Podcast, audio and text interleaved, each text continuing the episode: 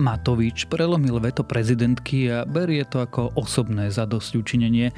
Niektorí poslanci to rámcujú ako výhru v bitke s liberálmi, zároveň sa tu snažia znormálniť spoluprácu s fašistami, pričom nám vznikla akási paralelná hnedá koalícia. Dnes sa teda vyberieme za našim politickým bizárom. Je štvrtok 23.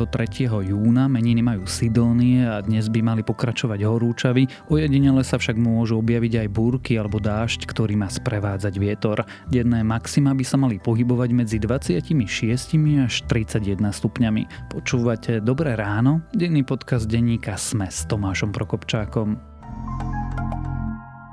Chcete sa toto leto pustiť do stavebných úprav okolo domu? Uvažujete, ako ich urobiť bez zbytočného neporiadku a odpadu? Použite Baumit All-in Betón pre dom a záhradu. Suchú betónovú zmes v samorozpustnom obale jednoducho vhodíte do miešačky aj s vrecom, zamiešate a o 4 minúty môžete stavať. Baumit. Myšlienky s budúcnosťou. A teraz už krátky prehľad správ. Ešte stále koaličná strana SAS sa opäť nebude zúčastňovať koaličných rád. Ohradila sa tiež voči novým obvineniam Igora Matoviča. Igor Matovič len a len klame a robí to tesne potom, ako jeho poslanci prelomili veto prezidentky spolu s fašistami. Oznámila sloboda a solidarita vo vyhlásení. Peter Pellegrini včera vypovedal na NAKA. Výsluch sa týkal kauzy Súmrak, v ktorej sú obvinení aj Robert Fico a Robert Kaliňák. Pellegrini údajne odmietol, že by vedelo o nejakej organizovanej skupine na čele s Norbertom Bodorom. V bratislavskej nemocnici Ružinov vyoperovali pacientovi nesprávne oko, v dôsledku čoho prišielo obe oči. Lekárka, ktorá operáciu viedla, už s pacientami nepracuje a nemocnica tvrdí, že prijala viaceré nápravné opatrenia. Prípadom sa tiež zaoberá Úrad pre dohľad nad zdravotnou starostlivosťou. Rusko zrejme podniká simulované raketové útoky proti Estónsku, povedal to náčelník štábu Estónskeho ministerstva obrany. Cez víkend tiež narušil estónsky vzdušný priestor vrtulník ruskej pohraničnej stráže, nepredložil letový plán, nereagoval a mal vypnutý transponder. Estónsko je členom NATO. Fínsko je pripravené bojovať s Ruskom, ak sa bude musieť brániť. Včera to povedal šéf fínskych ozbrojených síl. Putinovi tiež Timo Kivinen odkázal, že svoju obranu systematicky rozvíjali práve na tento druh vojny. Ak vás správy zaujali, viac ich nájdete na webe Deníka Sme alebo v aplikácii Deníka Sme.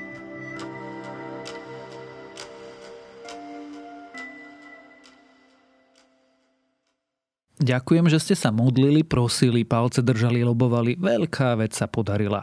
Takýmito slovami včera komentoval Igor Matovič prelomenie prezidentkyného veta pri zákone o financovaní voľného času dieťaťa, ktorý celej krajine predáva ako svoj prorodinný balíček. Aby to dokázal, otvorene sa v parlamente spojil s fašistami. Zuzana Čaputová následne povedala, že sa obráti na ústavný súd.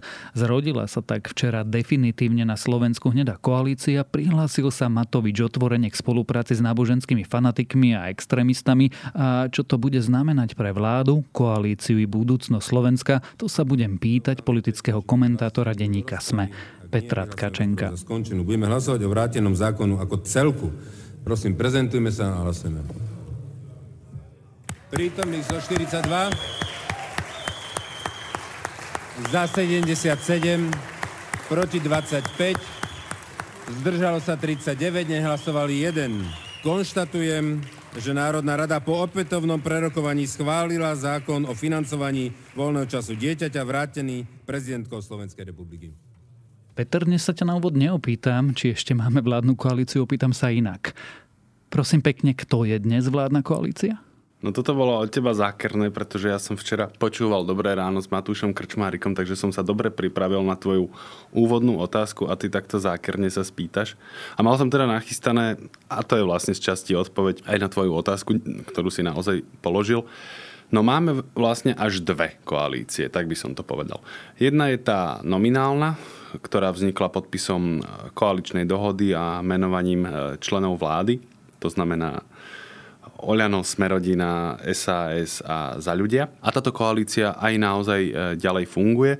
Veď e, včera okrem toho hlasovania o tom tzv. E, prorodinnom balíčku, respektíve prelamovaní veta prezidentky sa hlasovalo aj o iných zákonoch k tej koaličnej dielne a, a tie tiež prešli. Takže to funguje. No a potom je tá záložná Bčková, ktorú si môžeme ju nazvať tieňovou alebo hnedou alebo hnedou koalíciou v tieni, ktorá je pripravená, keď Igor Matovič niečo veľmi potrebuje presadiť a teraz vstúpila do platnosti tak, tak polooficiálne by som to povedal. Lebo toto bolo naozaj veľké, e, významné hlasovanie. Všetci v zásade vedeli, čo sa tam bude diať a podľa toho sa aj zariadovali.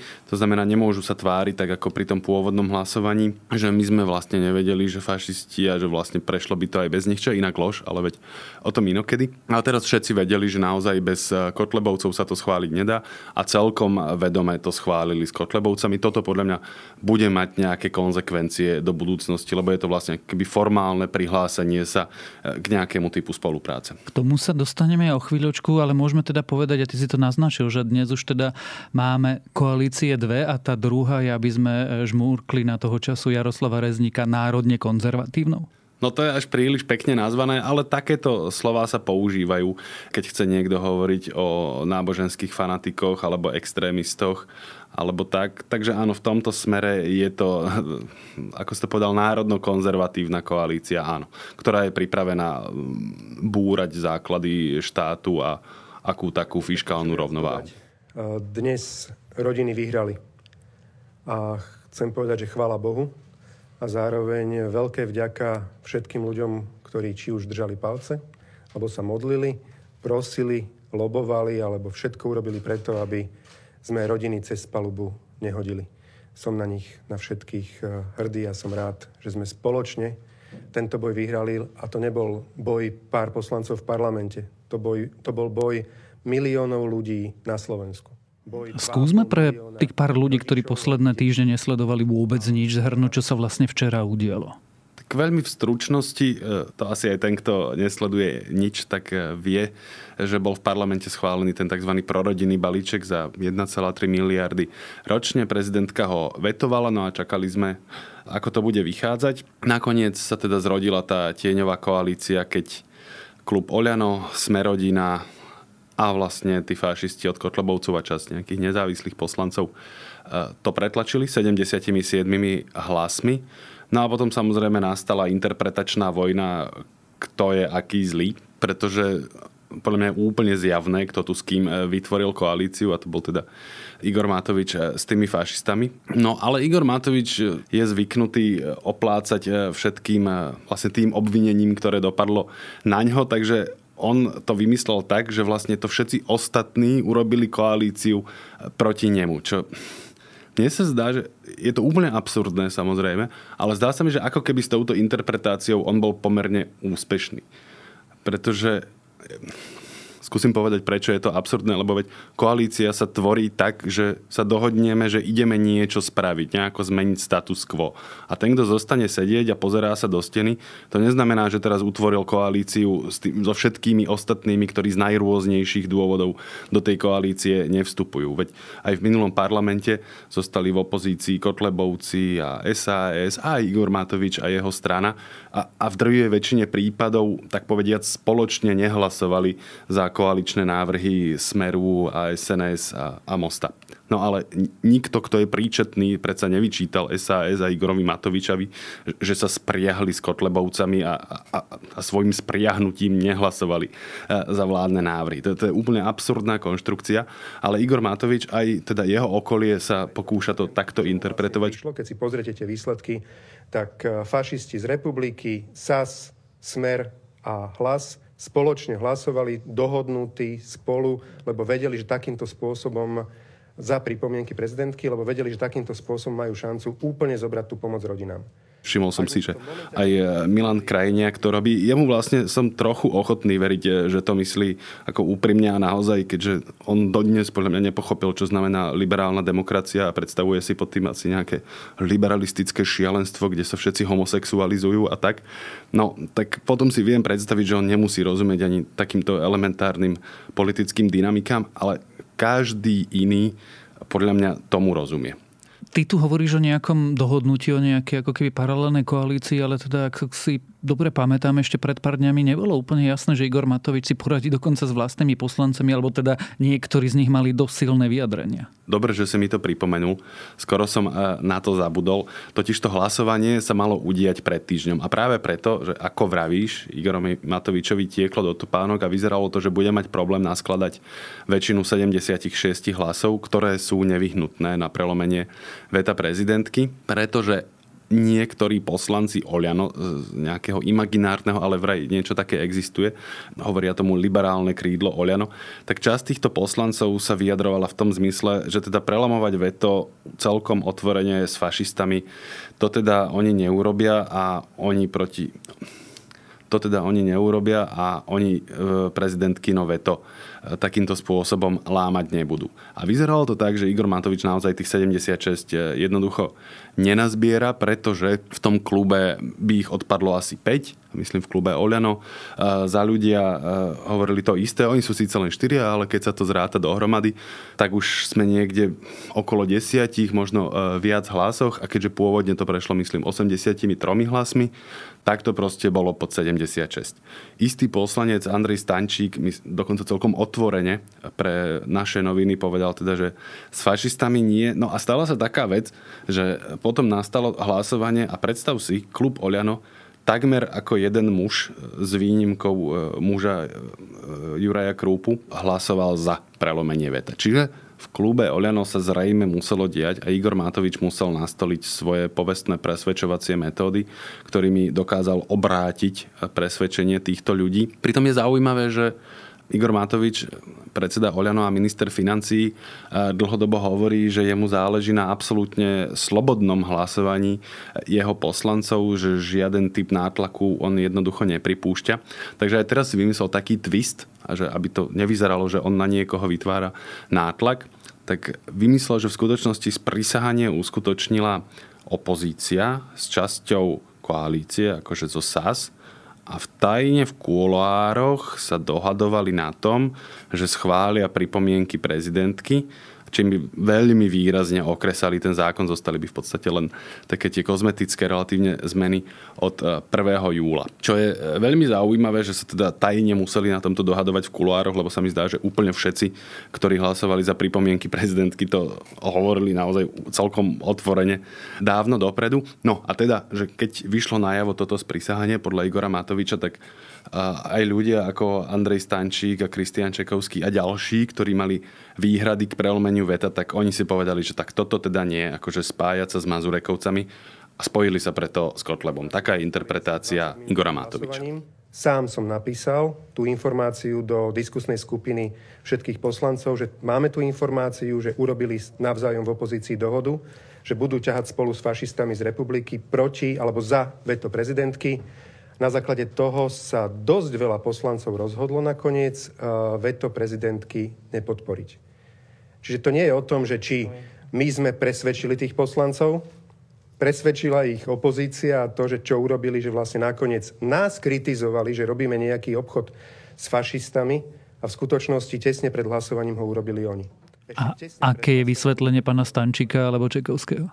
Vysvetlenie pána Stančíka som Myslím si, že nezachytil. Pretože Igor Matovič si ich teda vychotnal. Ja som videl fotku nášho kolegu Joža Jakubča, kde teda Igor Matovič veľmi potešene potria sa rukou pánovi Stančíkovi. Áno, toto ja som rozmyslel, či by sa to malo dať do encyklopédie k takému anglickému frazeologizmu add insult to injury, v podstate niečo ako nasypať niekomu soľ do rany. Ale možno, že na toto sa viacej hodí, že zatancovať si na niekoho hrobe, prípadne si možno na ňom aj uľaviť. Hej, lebo Andrej Stančík mal také silné vyjadrenie a teraz, keď zahlasoval za to veto, tak to bolo od Igora Matoviča naozaj gesto, že si ho vychutnal, že na tu máš a na budúce si rozmysli, e, čo rozprávaš verejne do médií. Stáli sme pred rozhodnutím, či dostanú rodiny pravidelnú pomoc a bolo jasné, že bez hlasov e, strany Sloboda a Solidarita, ktorá takúto pomoc nikdy nepodporí, tak, e, tak jednoducho rodiny by nedostali peniaze v pravidelnej nejakej fáze. Ako reagovala strana SAS? Strana SAS najprv reagovala relatívne zmierlivo, aspoň ja som to tak pochopil e, z bezprostredného vyjadrenia Jany Cigánikovej ona hovorila, že samozrejme, že to je škaredé a že sa to nemá robiť a že zrejme to bude mať nejaké konsekvencie, ale netvárme sa, že je to prvý raz, hej, lebo tento typ ignorovania koaličnej zmluvy a bratania sa e, s opozíciou už sme videli a to je pravda. Iba, že potom prišli tie vyhlásenia Igora Matoviča, lebo v parlamente sa to, to deje rýchlo, vieš, že idú tlačovky jedna po druhej, oni potom na seba reagujú. Čiže prišli tieto vyhlásenia Igora Matoviča o, o akejsi konšpirácii časti koalície s Mazurekovcami a to sa mi zdá, že už teda SAS naozaj e, dosť prekážalo. Opäť e, minister financí tú strunu našponoval trochu príliš a ak som to dobre pochopil, SAS opäť vyhlásila, že, že nebude chodiť na koaličné rady, hoci myslím, že včera alebo predvčerom oznámili, že tak teda budú, keďže Eduard Heger vyjednal, že Igor Matovič už nebude verbálne útočiť na SAS a Richarda Sulíka a potom Igor Matovič povedal, že no tak to som teda zvedavý, ako to je do u mňa výbavy. Čiže teraz je koncovka taká, že vstupujeme asi do nejakej fázy eh, hľadania koaličného spolužitia alebo možno eh, rozkladu tej koalície. To som zvedavý, ako to dopadne. Otvorene priznávam, že si kladieme otázku, aký má zmysel zotrvať v jednej koalícii s človekom, ktorý veľkú časť svojho času a svojej energie venuje útokom na koaličného partnera. Máme veľkú trpezlivosť a hrdinsky tieto útoky znášame a máme aj veľkú vôľu v koalícii pokračovať, avšak tieto naše dve vlastnosti, trpezlivosť a vôľa, nie sú nekonečné. Myslí si, že SAS zostane v tej koalícii, pretože za priebehu ani nie deň. Najprv teda Eduard Heger, ako si spomínal, povedal, že teda Igor Matovič už bude dobrý, bude sekať dobré správanie a nebude rozprávať nezmysly v priebehu pár hodín a odkázal, že to teda nič také nikomu neslubuje. Potom rozprával nezmysly, potom SAS povedalo, že prerušuje vzťahy a to sa udialo ani nie za 24 hodín. Mne to trochu pripomína situáciu spred asi roka a pol, ktorá vyústila do odchodu Igora Matoviča ako premiéra. Keď už to vyzeralo, že sa koalícia dohodla na tom, že odíde minister zdravotníctva Marek Krajčí a, a nástolia nejakú rovnováhu, ale na tlačovej konferencii sa Igor Matovič jednoducho neudržal. Prišiel tam s naozaj šialenými obvineniami a, a požiadavkami a vtedy SAS povedala, že no tak to už teda nie a potom už žiadala odchod e, Igora Matoviča a vieme, ako to dopadlo. No tak teraz som mal pocit, že sa deje niečo podobné, že ako keby k sebe nachádzali cestu aspoň v tom zmysle, že no tak budeme verejne mlčať, ale potom Igor Matovič ako keby buchol po stole a povedal, že no tak to teda nie a prejavil sa v plnej miere, ako sa len on vie prejaviť. Takže podľa mňa v tejto chvíli celkom asi ani v SAS úplne nevedia, ako sa zachovajú. Oni sa pôvodne chceli zachovať relatívne zmierlivo, veď oni ten balíček nevetovali, museli tým pádom rátať s tým, ako to dopadne. No ale po týchto obvineniach si na tie mísky váh položia zasa niečo. A ako sa zachová premiér, lebo ospravedlňujem sa za tú expresívnosť. Jedna vec je, keď Matovič opluje pána Stančíka, ale on vlastne z fleku oplul aj samotného Eduarda Hegera tak keď ty môžeš byť expresívny, tak uh, môžem ja niečo pridať. Eduard Heger pôsobí dojmom, ako by sa mu to páčilo. On sa žiadnym spôsobom voči tomu nevymedzuje. On ako keby pozýval ešte Igora Matoviča, aby ho oplil ešte raz a možno, že z ľavej strany to bude lepšie. E, znáša to naozaj s neobyčajným e, pokojom, až by som povedal pôžitkom, čiže nemyslím si, že by sa potom to malo niečo zmeniť. Ale chcem z tohto miesta zároveň povedať, že pre stabilitu koalície je veľmi dôležité, že klub Olano, najväčší klub koalície, ostal jednotný. Diskusie, ktoré prebiehali posledné dni, nám pomohli priblížiť sa v našich pohľadoch a názoroch, tak sme vlastne boli schopní dosiahnuť pomoc rodinám. Ďakujem. Skúsim pridať taký ten väčší kontext. Oprav ale nie je to teraz prvýkrát, že nie len, že tu strany hlasujú a vytvárajú ad koalície s fašistami, ale sú dokonca na to hrdí. Myslím si, že tu sa mýliš, že nejaký typ ad hoc koalícií s tými fašistami už fungoval, pri najmenšom si spomeniem na zastropovanie dôchodkov, a, a 13. dôchodky a podobne. Respektíve aj nevydanie Roberta Fica bol nejaký e, typ takejto dohody, hoci tam bola tá dynamika iná, hej, tam si potreboval nazbierať hlasy za niečo, hej, e, za vydanie. No ale vtedy aj, aj predtým Robert Fico napríklad sa nezdráhal poďakovať aj poslancom za LSNS a podobne. Prelomenie nejakej bariéry nastáva v tom, že tá neficovská časť e, politického spektra, respektíve vláda sa k tomu hlási a robí to. V tomto zmysle je to nejaké prekročenie Rubikonu a, a podľa mňa to bude mať závažné spoločenské a politické konotácie. Čo to spraví s krajinou? Je to také, že vlastne vydali včera signál, že sa môže čokoľvek? Podľa mňa áno to takto nejako to chápem, že môže sa čokoľvek, je úplne jedno, s kým sa spojíš, lebo sa to dá akokoľvek e, obhájiť. Ja som veľmi zvedavý, aké budú tie ďalšie kroky. Podľa mňa toto je nejaký z prvých zákonov, ktoré, alebo prvých aktov, ktoré spolu dovršili a nasledovať budú ďalšie. Ja som zvedavý, akú budú mať podobu, akú budú mať hĺbku ale v podstate si viem predstaviť skoro čokoľvek. Napríklad, to je mimo kontext dávam to ako ilustráciu, Milan Krajniak túži vlastne po rozmontovaní druhého piliera a keď vlastne vznikne takáto neformálna koalícia, takže sa nebude prihliadať na to, že napríklad SAS by niečo také samozrejme blokovala, aj za ľudia, ale keď ich budú ignorovať, tak vlastne v parlamente nájdeš kľudne 120 hlasov za niečo také. Čo nehovorím, že sa zajtra stane, alebo že sa to vôbec stane, ale proste aj tento typ e, závažných zmien sa môže teraz e, schvaľovať e, s fašistami alebo vlastne s hocikým. Čaká nás aj totálna kultúrna vojna? Neviem, či totálna, ale jej pokračovanie a rozvíjanie celkom bez pochyby áno prvou takou lastovičkou bude hlasovanie o Dimošiho vlajkovom zákone, ale je úplne zrejme, že skôr alebo neskôr prídu na stôl napríklad potratové zákony alebo všelijaké iné to môžu byť a tam už podľa mňa tie zábrany nehlasovať s fašistami budú oveľa menšie, ako sme ich eh, videli doteraz. Napríklad to kresťanistické krídlo v Oľano, ktoré tieto návrhy predkladá, tak môžu celkom právom a vážne povedať, veď my sme pridali svoje hlasy k tomuto, k takej vážnej zmene s náckami, tak teraz sa nám zdá pomerne férové očakávať protihodnotu podobe vášho hlasovania a ťažko sa aj bude hľadať dôvod, prečo nie a napríklad Igorovi Matovičovi celkom isto to nebude prekážať. Znovu sa opýtam otázku, čo to spraví so Slovenskom. Ty si mi predtým odpovedal procesne, ale čo to spraví s krajinou z pohľadu demokracie?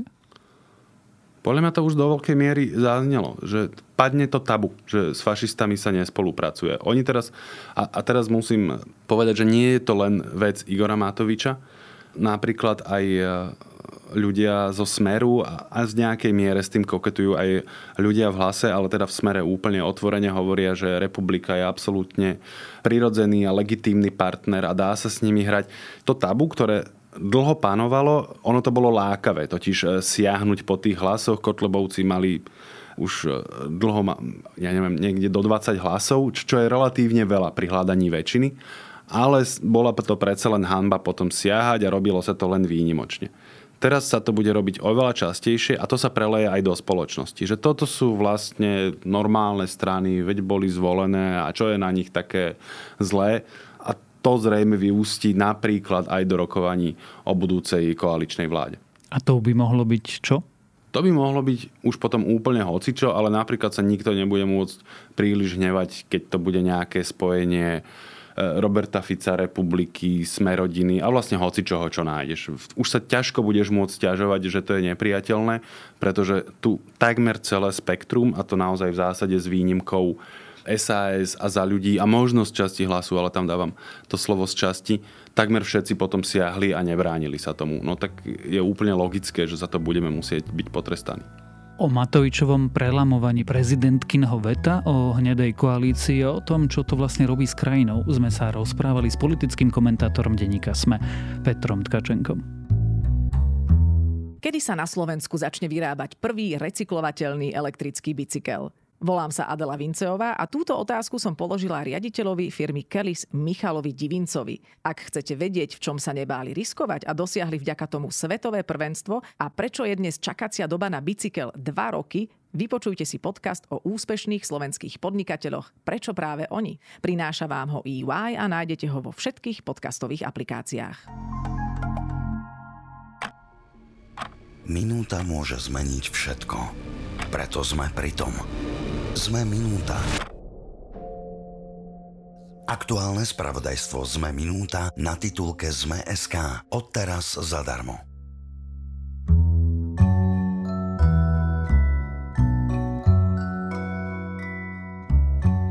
Ak ešte nemáte plány na leto, ste trnavským študentom a chceli by ste vyskúšať čosi nové, projekt Nádvorie v tomto meste vymyslel letný rezidenčný program Campus. Študenti do 26 rokov dostanú príležitosť stretávať sa s odborníkmi z rôznych oblastí, zapoja sa do neziskových projektov a budú pomáhať zlepšovať nielen svoj región. Súčasťou ročného štipendia je potom aj bezplatné ubytovanie priamo v meste.